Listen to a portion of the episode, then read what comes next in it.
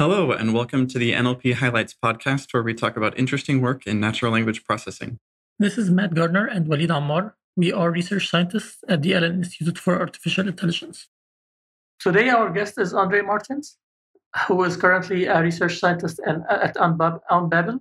It's a Portuguese startup which uh, offers machine translation solutions uh, at human quality. Andre also is an invited professor at Instituto Superior Técnico a researcher at Instituto de Telecomunicações.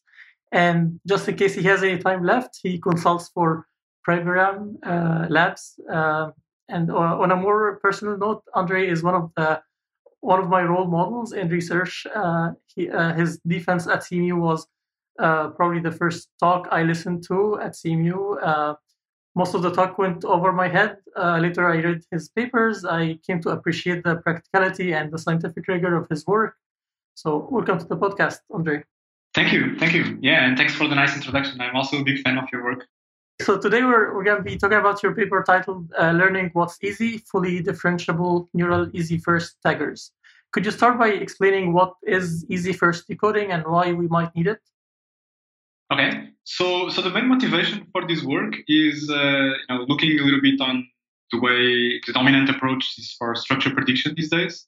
There are models like uh, sequence to sequence models and so on that can be used to to solve a lot of different tasks.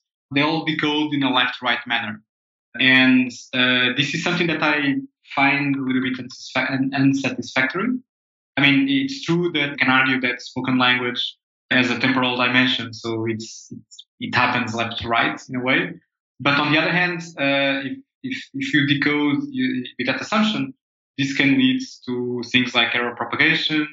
If you do a, mistake early on uh, in your generation, then this is going to reflect on everything that you do afterwards.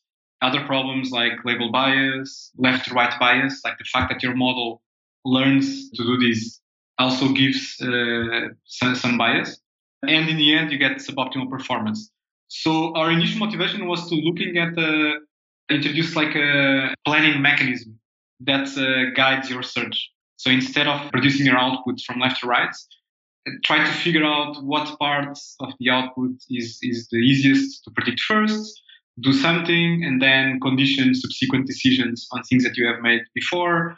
And it can go either to the left, to the right, and, and proceed from there. So this, this is the, high level idea this is not a new idea. I mean, people are have been working on easy first uh, uh, models a long time ago.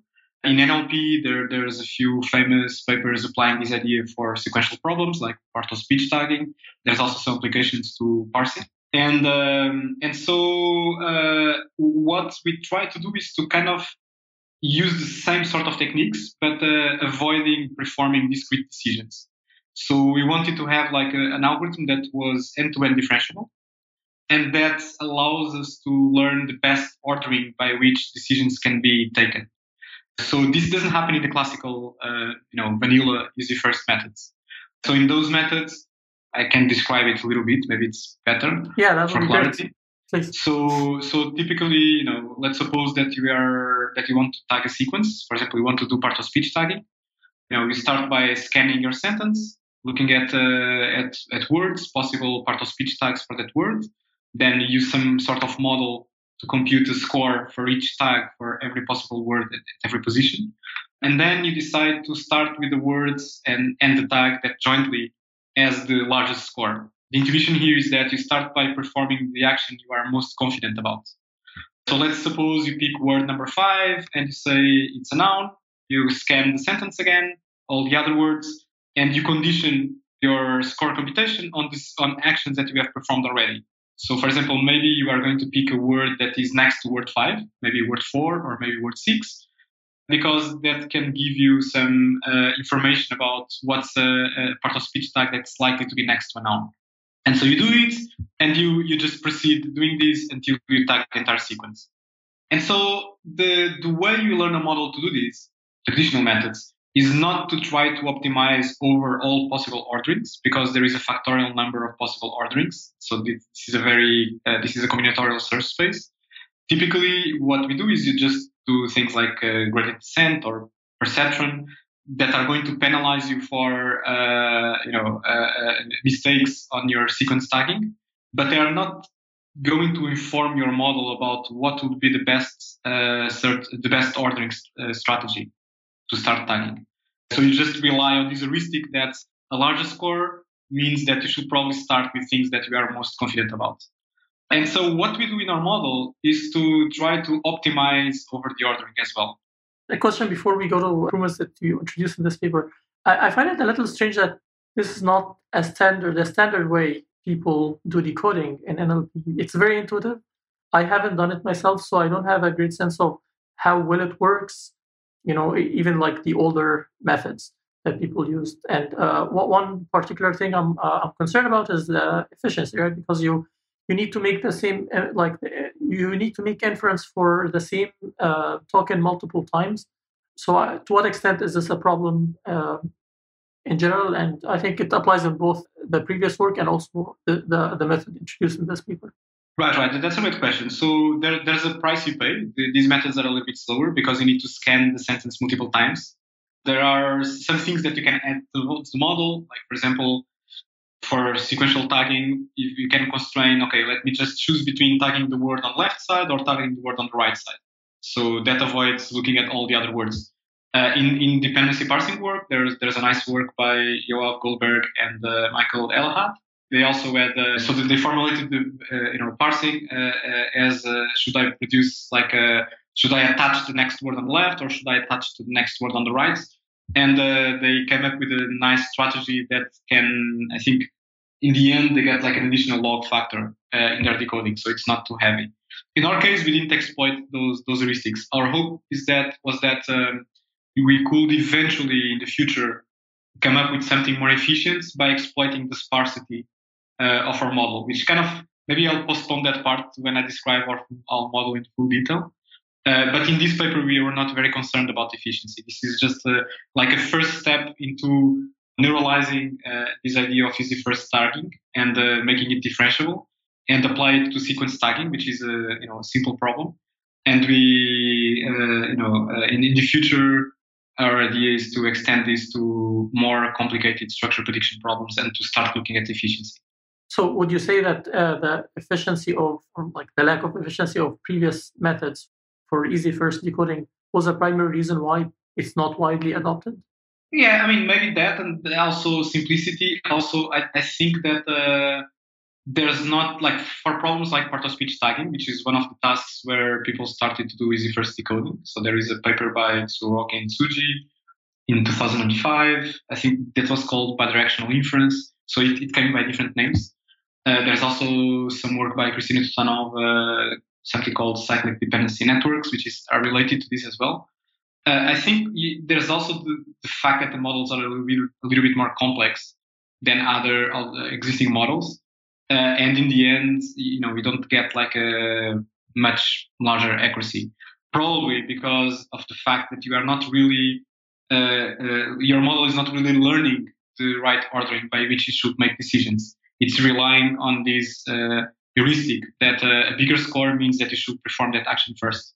Yeah, could you uh, explain how, I guess, the limitations of uh, the previous work? I guess one central uh, concept that has been used and you're using your work is the concept of a sketch, and it doesn't really lend itself naturally to neural model. So, uh, if you could elaborate on this a little bit, that would be helpful. Sure. Okay. So, so actually, I think I, I, let me go back to the vanilla is the first algorithm because I think it's it makes it easier to understand what we're doing differently. So in the in the standard uh, vanilla first methods, there are a few things that you a few variables that you need to maintain. So you need to keep track of what are the positions that we have covered already. So I'm, think, I'm, I'm still thinking about sequence tagging as the problem. Uh, so you need to keep track of which words you tagged already. So the set of covered positions. You also need to keep track of what are the part of speech tags that you have assigned for those words. And at each step, what you're doing is picking a word and the tag for that word. And what we are doing is getting rid of all discrete variables in this model. So instead of picking a single word, we are using a, a probability distribution over all the words.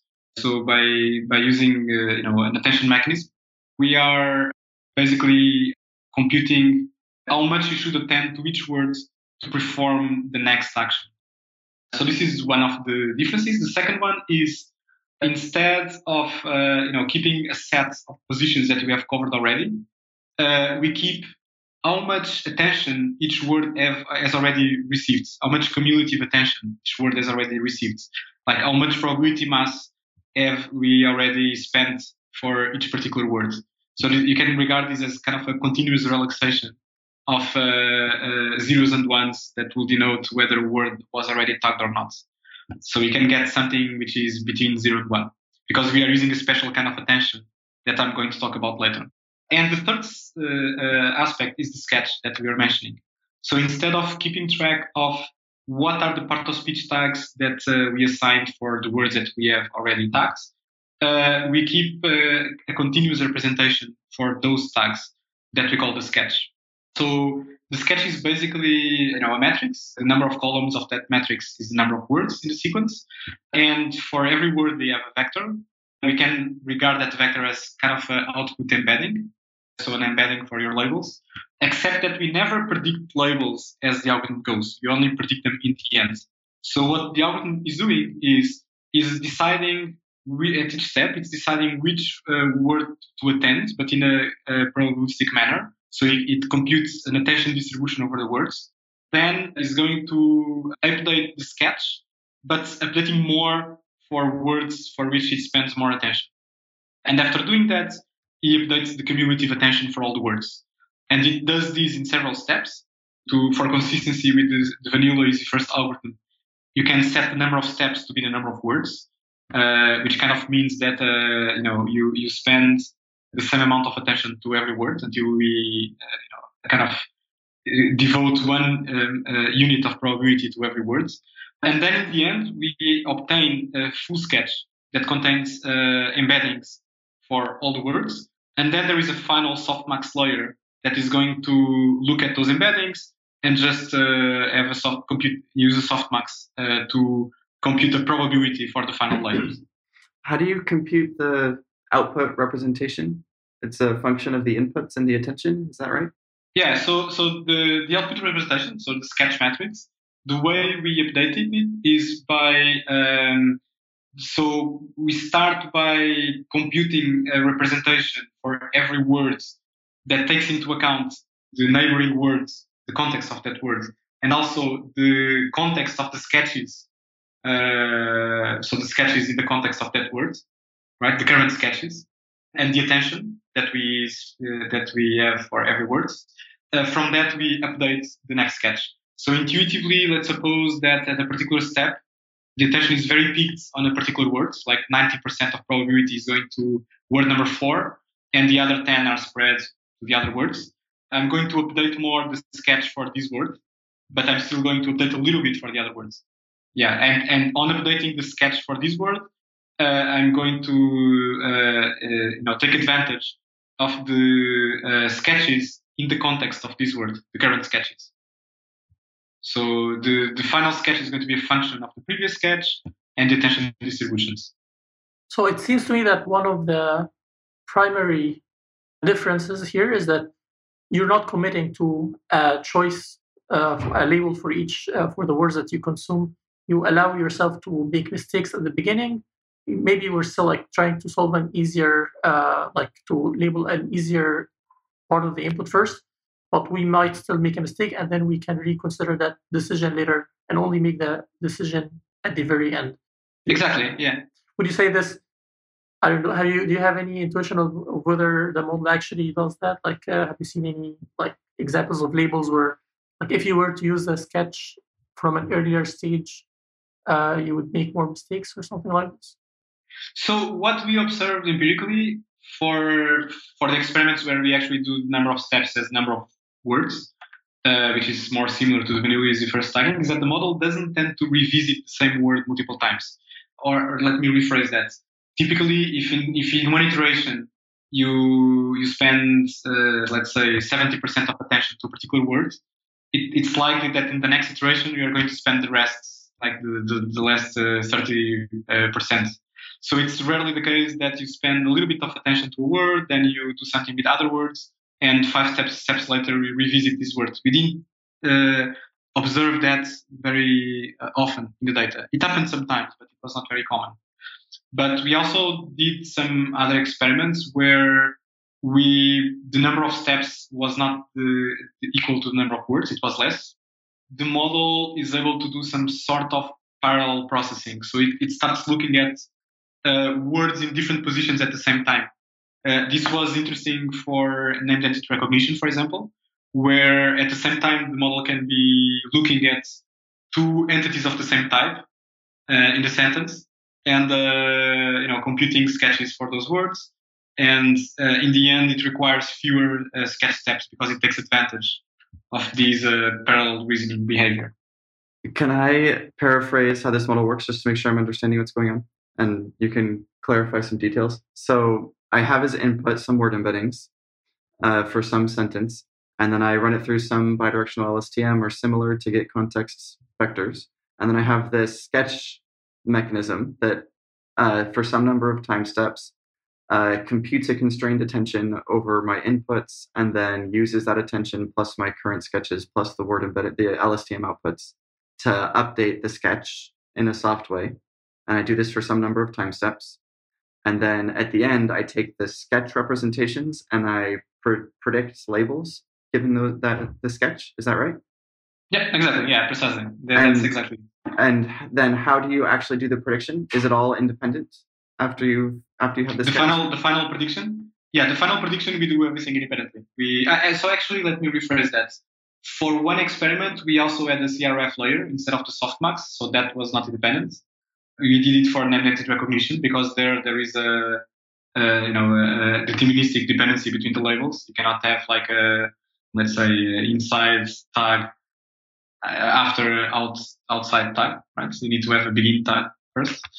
But for, for all the other uh, tasks, uh, we did it independently. Okay, so then uh, the simplest kind of tagger that I can build in a neural model these days is to have word vectors, run it through some bidirectional LSTM, and then decode, uh, like predict tags using the output representations at each hidden, uh, the hidden state uh, output from each word mm-hmm. of the BiLSTM. I, I could view your sketching algorithm as essentially another L step layer, number of words step layer that still meets that same API, right? I'm still getting word vectors as input and then different word vectors, where here it's the sketch vector for each word as output. And so this sketch actually is acting, it seems, a whole lot more like some different kind of multi step self attention kind of operation. Like is this actually doing easy first? Like, what's going on here? Yeah. Okay. So that's an excellent question. Uh, so uh, okay, let, there are two comments that I have there. So so one is actually we name we we're kind of regretting the name that we chose for this model. Uh, I think it can be a little bit misleading to call this easy first because it's it's not easy in the same sense that the vanilla easy first algorithms are easy. Uh, so we can motivate easy first by performing actions that you are most confident about first. But in our case, it's not really that. We are doing a little bit more than that. We are kind of learning a strategy to decode uh, that tries to perform the best actions first, even if they are not the easiest ones. So, for example, for some of the experiments that we did in the part of speech tagging, we observed that uh, it was typical that the model spent in the first round most of the attention went to verbs but verbs are typically ambiguous. Uh, so those are definitely not the easiest these actions to perform. But the reason he was attending to verbs first is that they are good to give you like a global perspective of how the sentence is going to look like because you can then look at the arguments of those verbs and so on. So, so yeah, I, I, I would say that easy first can be a little bit a misleading name. So it's, it's doing a little bit more than that. It's trying to optimize for the best strategy. So you had some other remark. Right. Question? Like even um, you said that this is like some kind of different kind of decoding, except really at the end, what you have is a representation for each word that's just that's a hidden had some hidden dimension. It's different from your initial LSTM output, and then I'm just doing independent prediction at every time oh, step, okay, okay, which okay. is so the you same. You can also you can regard that you are doing multiple uh, decoding steps or not decoding, but you are doing uh, like iterative decoding or something like that, where we are repeatedly computing attention over the inputs, uh, refining your sketches, then attention again, then refining the steps. So that that's uh, there's some work that uh, does something like that. Yeah, so we we have a discussion about related work in our paper. That was not our initial motivation. There's I think our model is a little bit different in the sense that we keep kind of a global state along the way. So we have this cumulative attention uh, that kind of limits how much attention you can give to the, to, to the same word. Uh, so it's not that each step uh, of uh, of each each sketch step, it's not the case that it only depends on the previous one. It depends on the entire things that we have done so far, uh, because we for example, we keep track of how much attention each word has received already. So we really try to try to promote diversity in each of these sketch steps. And I think this is a quite unique aspect in, in this approach. I think it's really interesting how you approached this. I think I, I, I do think that you ended up at some at, a place that's in the end very very similar to the transformer multi-step self-attention kind of thing. It's just because you approached it from the easy first kind of mindset, you have very different constraints that give you a a model that's that's unique. It's it's interesting. Yeah, I agree. Yeah, there's an interesting connection with the transformer network. Yeah, I, I agree with that. I think that, that, there's also some challenges here. So one thing that we noticed, it, uh, you don't see that in the paper, but I can discuss it now. Uh, so one thing that you noticed is that uh, if you look at the entire computation graph, there are a few you know long range dependencies there because we are doing these multiple attention steps.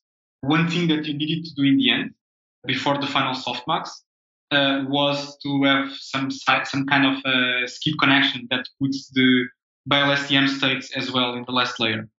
And we tried, we didn't like that very much. We wanted the model, okay, these models would be able to do all these uh, sketch steps, and in the end, just use the final steps. It should not need the initial BLSTMs, but they were actually necessary.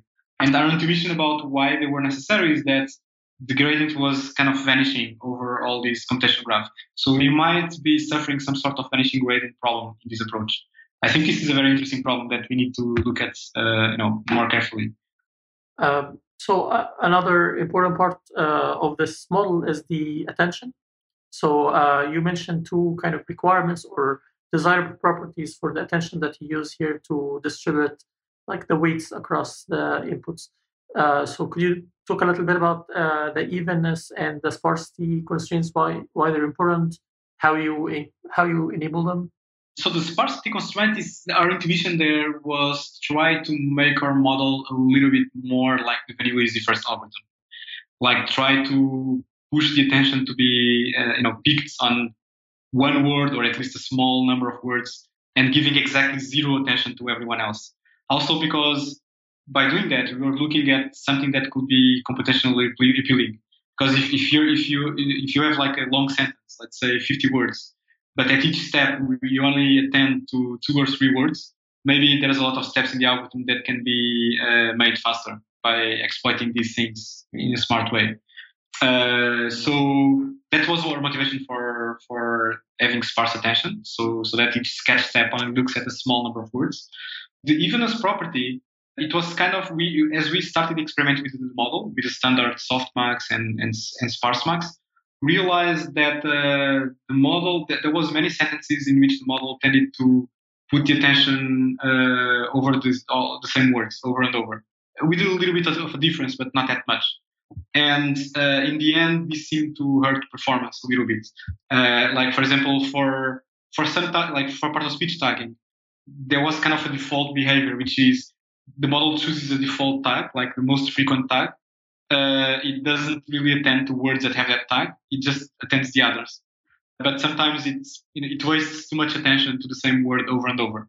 So we needed something in the model that this discourage the model to, uh, you know, uh, put the attention over the same words uh, all the time. We started by doing something like a, a soft constraint, like a, uh, putting a penalty on the scores for words that have already received some attention. So we, the idea is similar. You keep track of how much cumulative attention uh, each word has received, and then you have like a linear penalty that uh, you know tries to move the attention away from that word. That improved a little bit, but uh, to keep this more similar to the original uh, easy first motivation, and because we also wanted to do this at the same time as sparsity, we thought about oh maybe we can put some hard constraint on the attention, such that uh, you know we we we keep uh, accumulating how much attention this word has received, but we give exactly one unit of credit to every word. So the, in the end, each word needs to get exactly one uh, unit of probability in the end. Uh, and then if it exhausts if it exhausts uh, all this probability mass, we just cut it down. We just say, okay, this word doesn't have any more credit, so there's no more attention going to this word.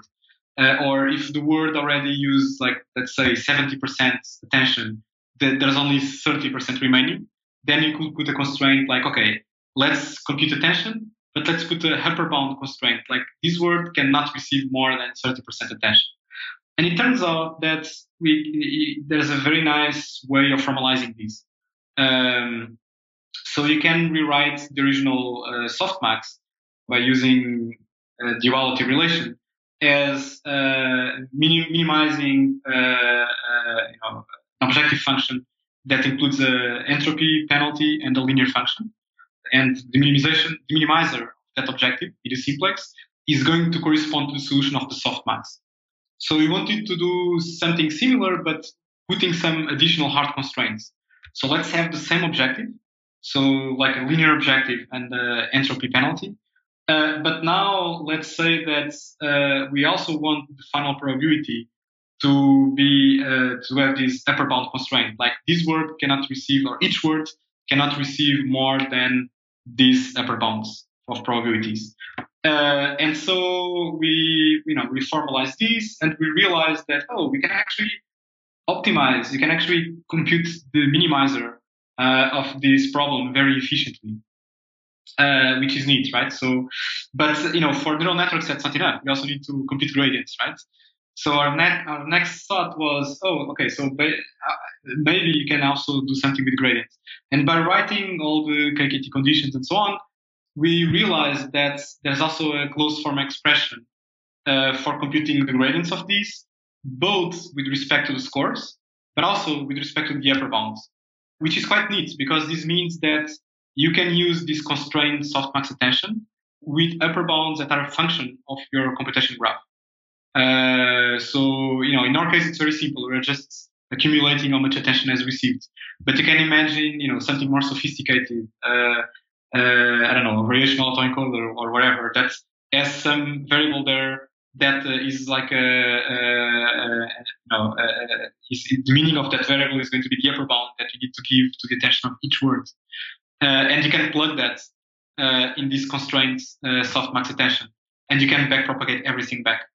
Um, so yeah, so so this is this was what what you did. We call it constraint softmax, and th- this idea is uh, so there there is like some years ago uh, like this line of uh, research on posterior regularization, which is basically uh, you know there different angles that you can use to motivate this framework, but basically it boils down to you have some scores, you want to compute uh, some probability distribution associated with those scores uh, but you constrain, uh, you have some some constraints about uh, your your probabilities, or okay, let me rephrase that. You have some constraints that you need to to to be met in expectation. But you can rewrite these expectations as like a, multiplication between a probability factor and some features. And we can regard this constraint softmax as a very simple particular case of posterior regularization. So we are currently thinking about other ways of extending these to more sophisticated constraints. But yeah, so the basic idea is we start with softmax and then we put some constraints on top. For this particular kind of constraint, which is very simple, uh, we have a closed form expression for doing the forward step and for doing the backward step. So I've seen a lot of alternatives to the softmax recently. There's your sparse Um, you have this new constrained softmax. I've also heard rumblings of this Gumbel softmax trick, which might do something similar to the easy first uh, notion that you're trying to do. Like if you're trying to predict discrete things, but be able to, to differentiate or backpropagate through these discrete decisions, you could, I think, as I understand it, the Gumbel softmax would work here or reinforce why constrain softmax. instead of other other options? Would they work? So okay, I don't. I we, never considered to use Gumbel softmax here. Uh, so I, the way I see it is more like a sampling trick. So we are trying to, for this particular model, we're trying to avoid sampling completely. So we instead of going that route, we try to have like a you know a function that is completely differentiable. So I guess that was one of the reasons why we chose to do this. And reinforce would would reinforce work? Yeah, I mean it's we avoided it for some reason. I mean it would work. Uh, it would be simple to do something similar uh, with reinforce and keeping discrete actions. It will just be a different approach. But yeah, I would say that would be an alternative to this. It, it's not immediately clear to me how the constrained softmax enables sparsity. It's clear how it allows you to do like to make the probabilities uh, like the weights eventually even.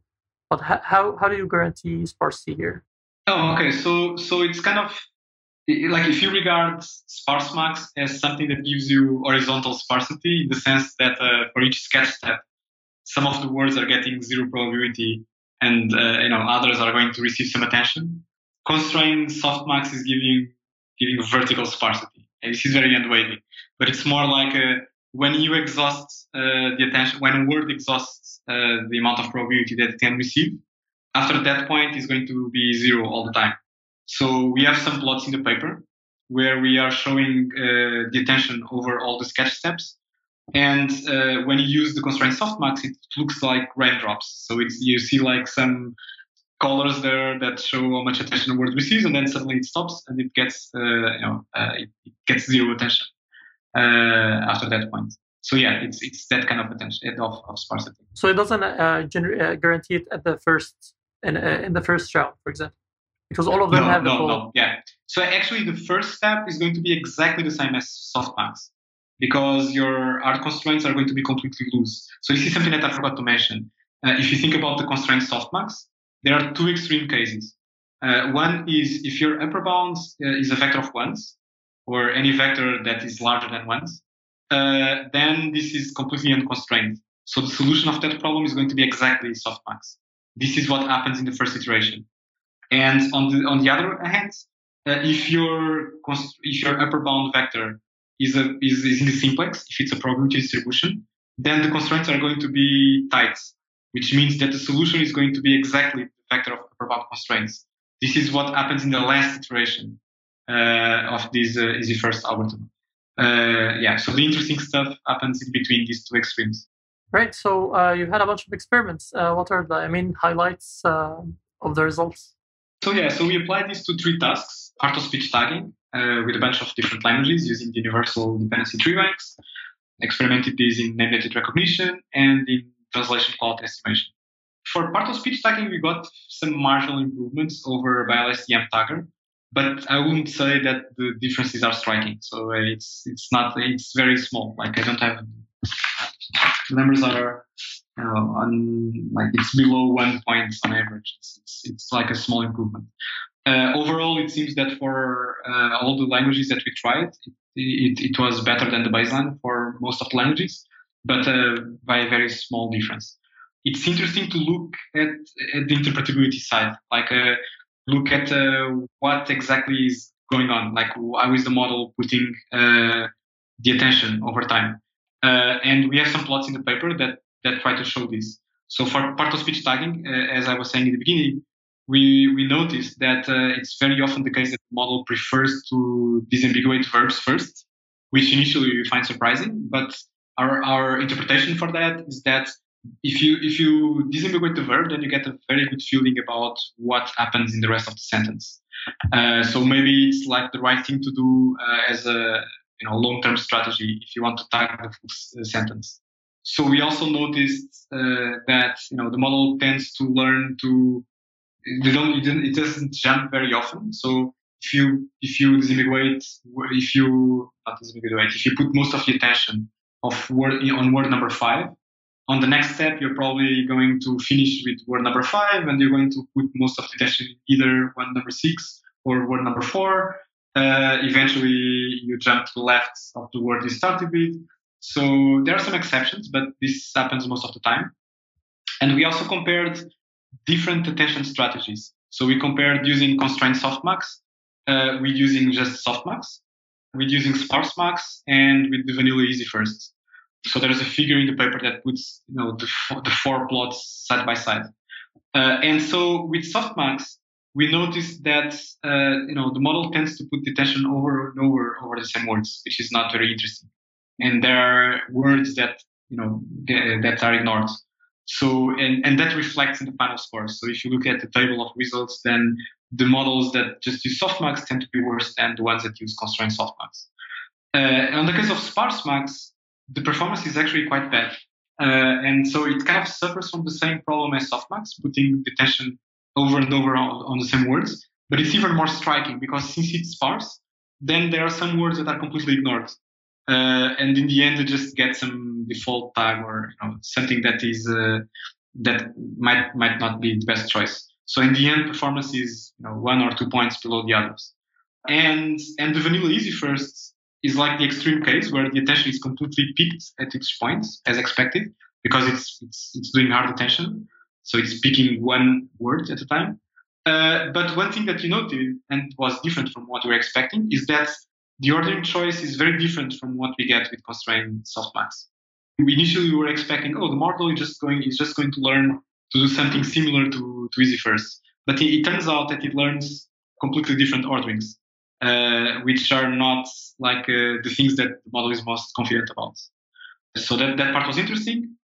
So for named entity recognition, we tried something different, which is uh, instead of having all these sketch steps, having uh, a small number of sketch steps, for example, five steps or 10 steps. So we tried a different number of steps.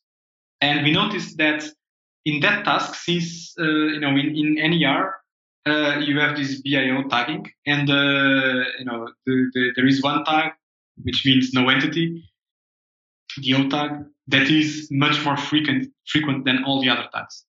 And we thought, okay, maybe the model doesn't really need to spend a lot of time attending to words that are not entities or not parts of entities. So maybe you don't need as many sketch steps as in part of speech tagging. And, and this, this hypothesis was confirmed in our experiments. So the model that just uses five sketch steps does fine, and it outperforms a standard BiLSTM tagger.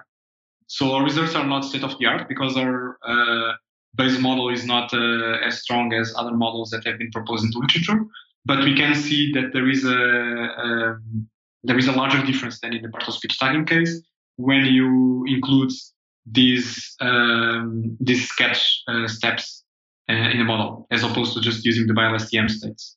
Is there a natural way to reason about uh, the number of steps needed during the decoding instead of pre-specifying it?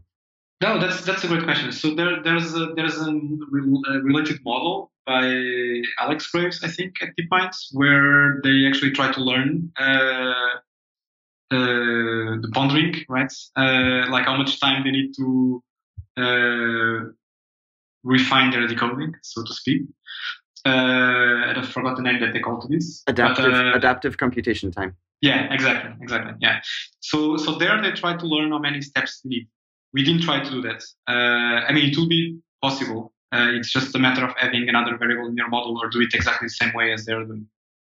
Yeah, I guess that, that could be interesting because intuitively, for some tasks, like uh, if for more complex tasks, maybe you need more sketch steps.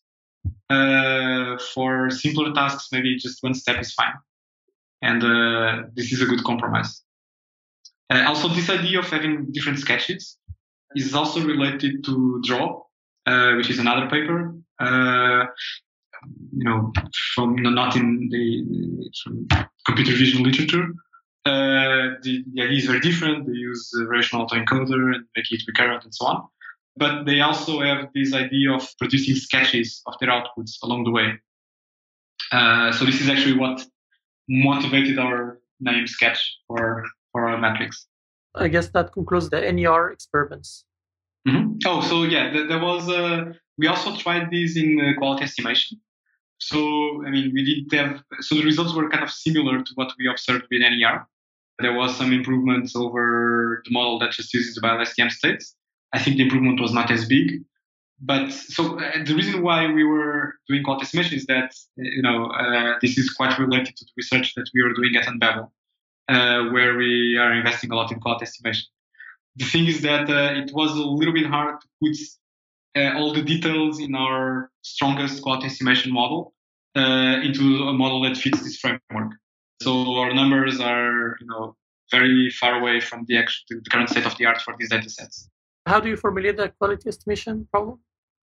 So the, this is word level quality estimation, where we are given uh, a source sentence and uh, a translation for that sentence, a machine translated sentence. And our goal is to tag each word in the MT as good or bad. Uh, you know, to create data to learn this task, we compare that with post-edited uh, translations.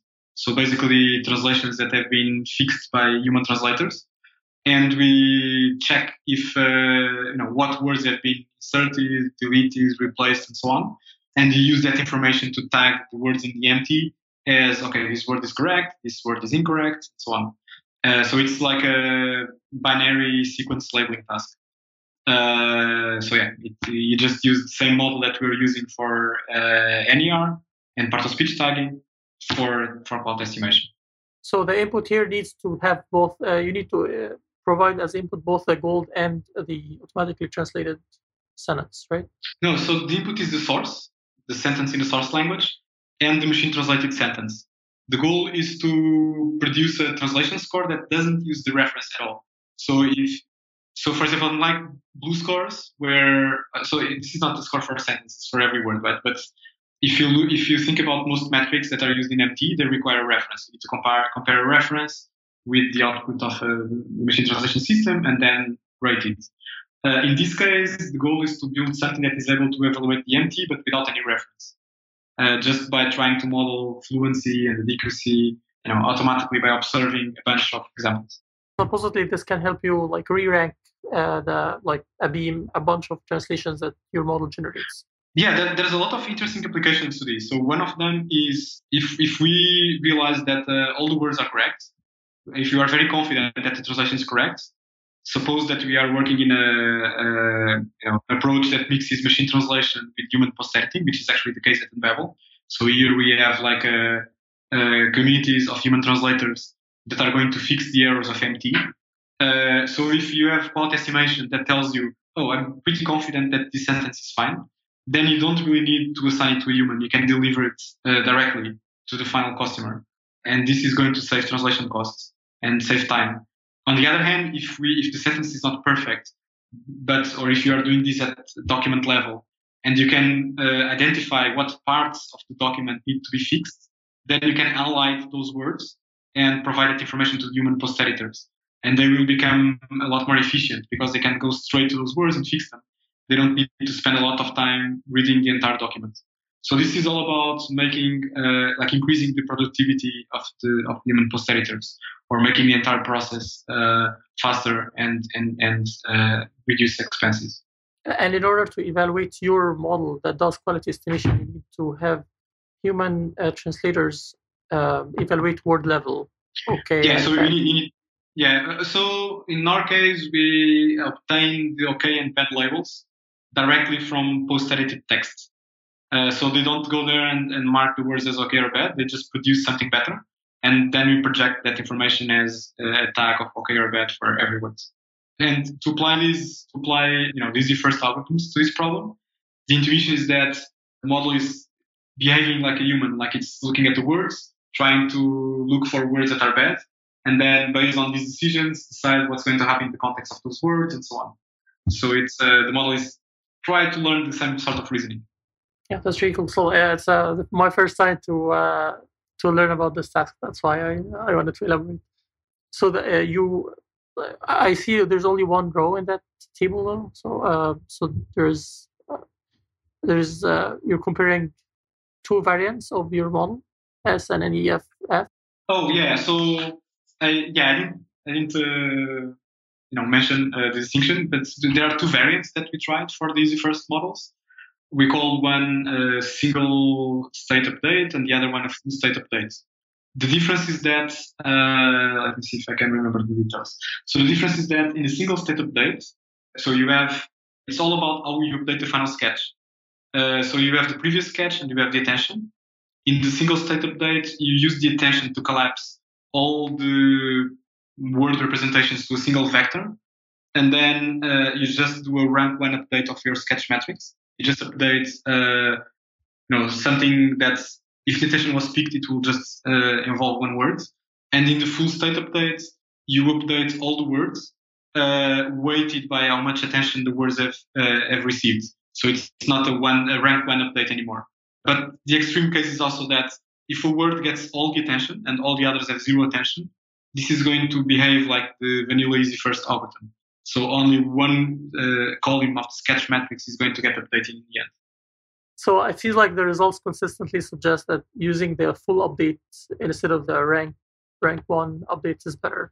Yeah, in all tasks. So that was very consistent. We are not using the single state anymore. It looked uh, interesting in the beginning, but the full state update is much better. Cool. Any other thoughts on this paper before we conclude?